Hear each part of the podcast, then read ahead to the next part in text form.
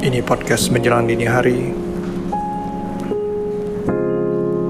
sama gua Bang Tipen.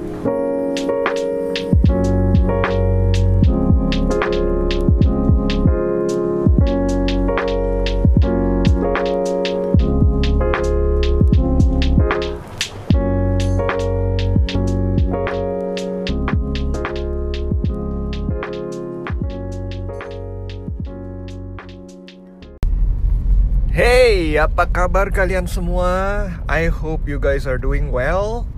And gua ngerekam ini in this beautiful morning. uh, Ceria ya gue ya. Ya, katanya kan energi levelnya uh, seorang penyiar itu harus terasa oleh pendengarnya. Jadi walaupun gue lemes juga tetap gue harus bersuara seperti ini supaya kalian mendengar. Enggak juga sih.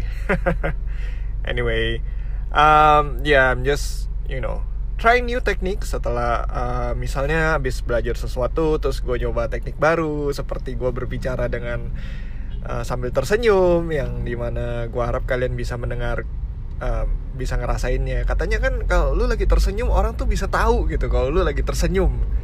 So that's what I'm doing.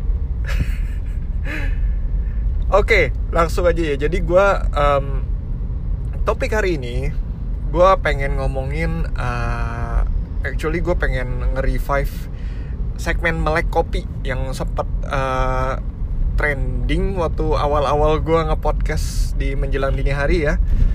Jadi Melek Kopi itu, gue suka kopi. Gue um, bisa dibilang hobi kopi dan gue gak bisa hidup tanpa kopi rasanya. Gue pernah nyoba untuk gak ngopi dan itu uh, kayaknya ada yang kurang gitu. Hari itu ada yang kurang. Bahkan sekarang gue satu hari harus dua kali ngopi. uh, Whatever the coffee is gitu kan. Kalau dulu gue rada snob ya. Jadi wah gue harus minum yang uh, kopi-kopi yang third wave coffee gitu loh, specialty coffee.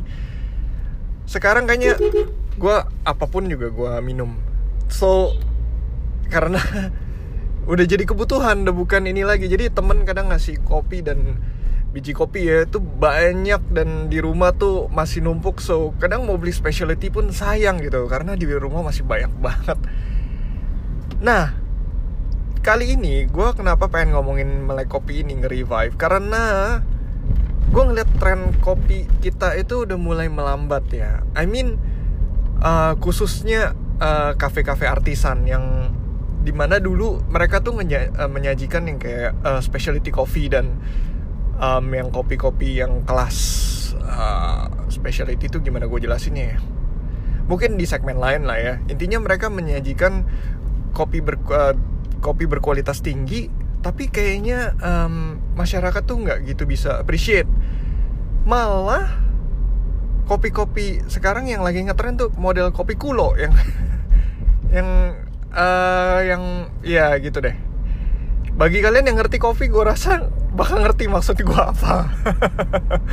Jadi kopi Kulo itu gue gue sih nggak pernah minum kopi black coffee-nya ya, karena selalu itu udah dicampur susu atau enggak yang paling ngetrendinya itu adalah avocado espresso-nya extra sweet, uh, everything is uh, good, pokoknya manis mantap gitu kan. Sedangkan kopinya sendiri itu hanyalah kayak uh, pajangan, cuman uh, apa apukat rasa kopi dikit gitu. Bahkan ketutup sama rasa coklatnya.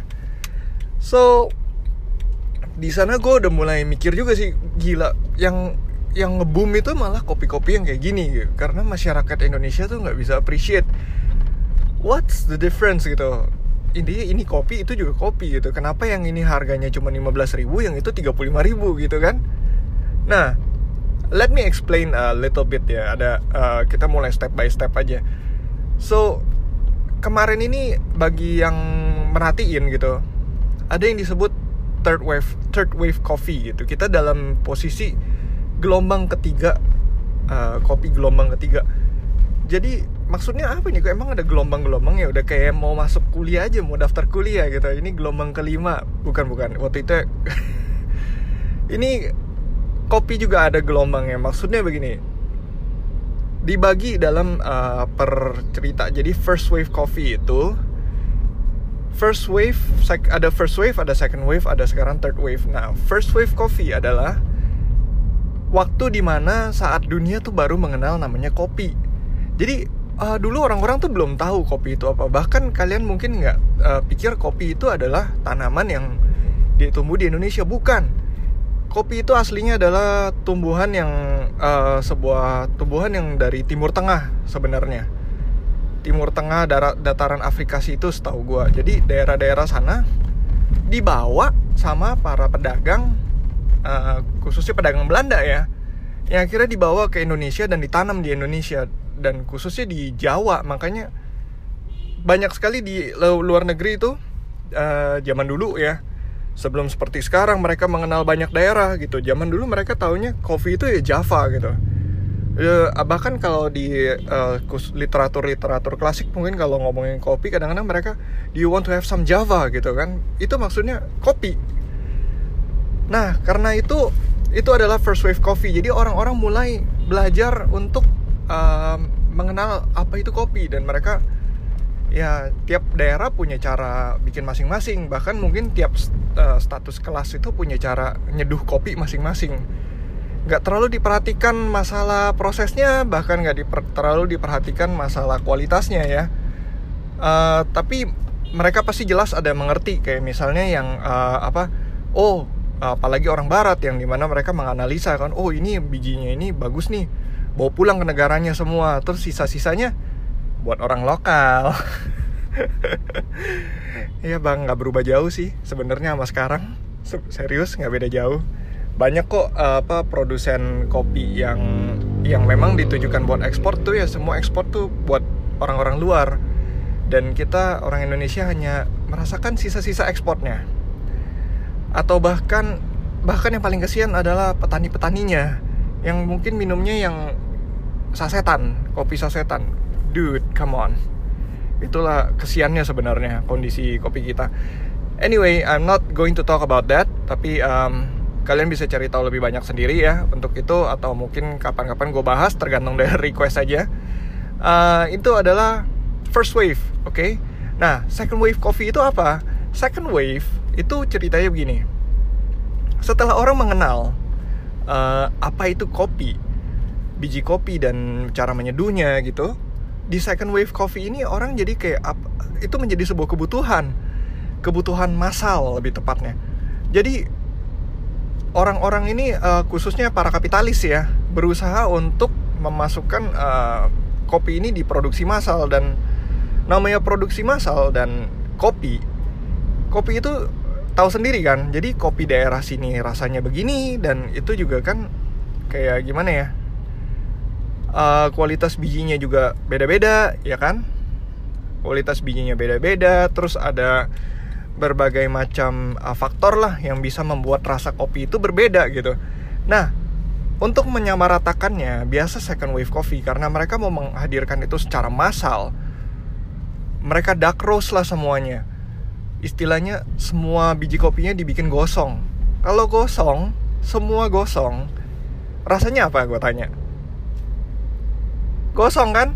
Iya, semua rasanya sama, semua rasanya pahit dan gosong. Makanya karena itu mereka bisa menghadirkan itu secara massal. Nggak peduli itu kualitas bagus kayak kualitas apa kayak, nggak ada yang tahu. Pokoknya semua rasanya sama, gosong. Nah, second wave coffee itu terkenalnya oleh apa? Jadi gini, selain hadirnya second wave coffee, eh, kopi-kopi itu di supermarket, itu di mana-mana tuh sekarang. Supermarket ada, di mana ada, tinggal digiling aja kasih, udah gitu. Atau ada yang masih dalam, bisa dalam biji, bisa dalam grounded gitu kan. Dijualnya sih tetap masih dalam biji, expired. Karena kenapa? Dalam biji itu bisa tahannya agak lama. Tahan lama. Padahal kalau dalam biji yang udah di roast itu paling, kalau mau uh, tahan freshnessnya ya dari di roast itu paling sebulan. Dalam waktu sebulan, sebulan itu dua minggu adalah waktu buat ngasih waktu buat uh, gasnya keluar. Karena kan waktu ada reaksi panas itu dia ada gas karbon dioksida yang keluar.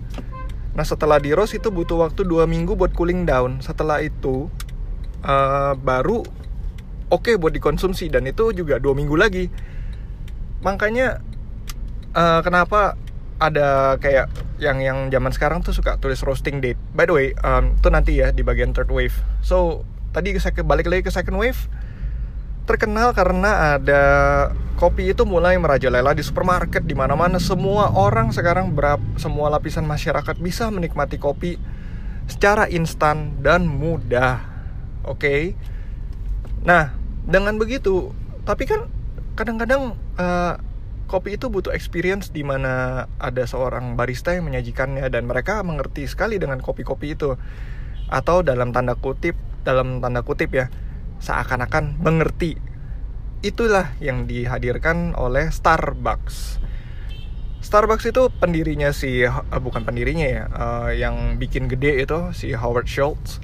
Itu dia waktu ke Italia, dia merasa seneng dengan dengan baristanya gitu, yang ngasih experience ke ke setiap customernya, dan dia bahkan kenal sama customer-customernya karena itu adalah regular customer kan. Jadi mereka eh, jadi si Howard ini dia bikin, oke, okay, gue mau bikin seperti ini gitu. Karena dia hanya kenal apa, juga mau standarisasi gitu kan. Mau dibikin sistem. Semua coffee Starbucks itu rata-rata dark roast, walaupun yang disebut medium roast juga itu udah nyerempet-nyerempet ke dark. Biar apa ya, biar kualitasnya ya apa, bukan biar kualitas, biar tersistem. Namanya tersistem kan lu nggak mau ada ada unknown factor gitu kan, semua jelas, semua rata. Jadi kual, uh, secara experience itu seakan-akan seperti artisan coffee shop, tapi sebenarnya itu adalah another second wave cafe. Dan itulah yang terjadi waktu uh, third wave coffee muncul. Starbucks ini sebenarnya walaupun secara bisnis tidak ada masalah ya, cuman lumayan terdorong gitu, akhirnya kepukul juga. Karena orang-orang yang memang passionate sama coffee di Indonesia mungkin nggak gitu banyak ya, masih sedikit. Tapi kalau di luar negeri itu, di Amerika, di Jepang nggak gitu. Di Amerika sih, khususnya Amerika dan Eropa, mereka mau tahu, dan Dan itu perkembangannya tuh wow, pesat sekali gitu. Apalagi uh, third wave coffee itu mulai terkenal karena ad- kehadirannya Blue Bottle, di mana Blue Bottle Coffee itu menghadirkan uh, cara cara apa? Cara penyeduhan yang baru. Sebenarnya cara penyeduhan lama yang dibikin baru oleh uh, Blue Bottle, karena wa- orang-orang nggak mengerti gitu mengenai hal ini, dan dihadirkanlah sama Blue Bottle ya. So, sekarang masuk ke bagian third wave coffee. So, third wave coffee itu kenapa disebut third wave? Karena ya karena setelah first, second, ya third lah ya. So, oke okay, oke, okay, gue jayus di sana. Oke okay, oke, okay, gue jangan dihujat ya, oke. Okay?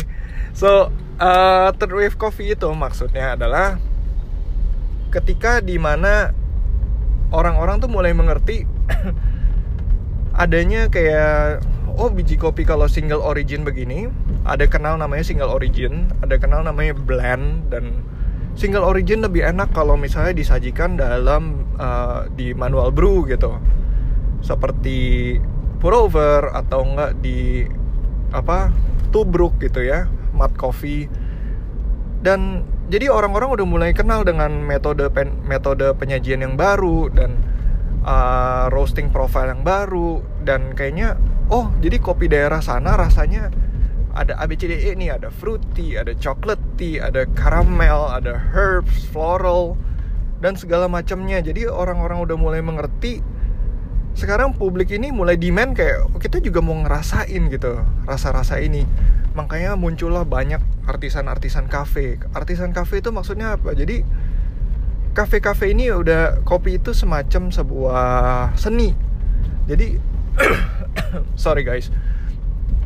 Jadi kalau sebelumnya semua sama rata, semua rasanya gosong, sekarang di artisan kafe lu bisa ngerasain, gua um, beans lu rasanya kayak gimana? Oh, beans yang ini uh, rasanya agak karamel. Oh, gua nggak suka, gua lebih suka yang fruity. Nah, jadi ada orang bisa mulai ngerasain, oh uh, kalau gitu ada nggak yang fruity gitu, karena mungkin selera masing-masing lain ya.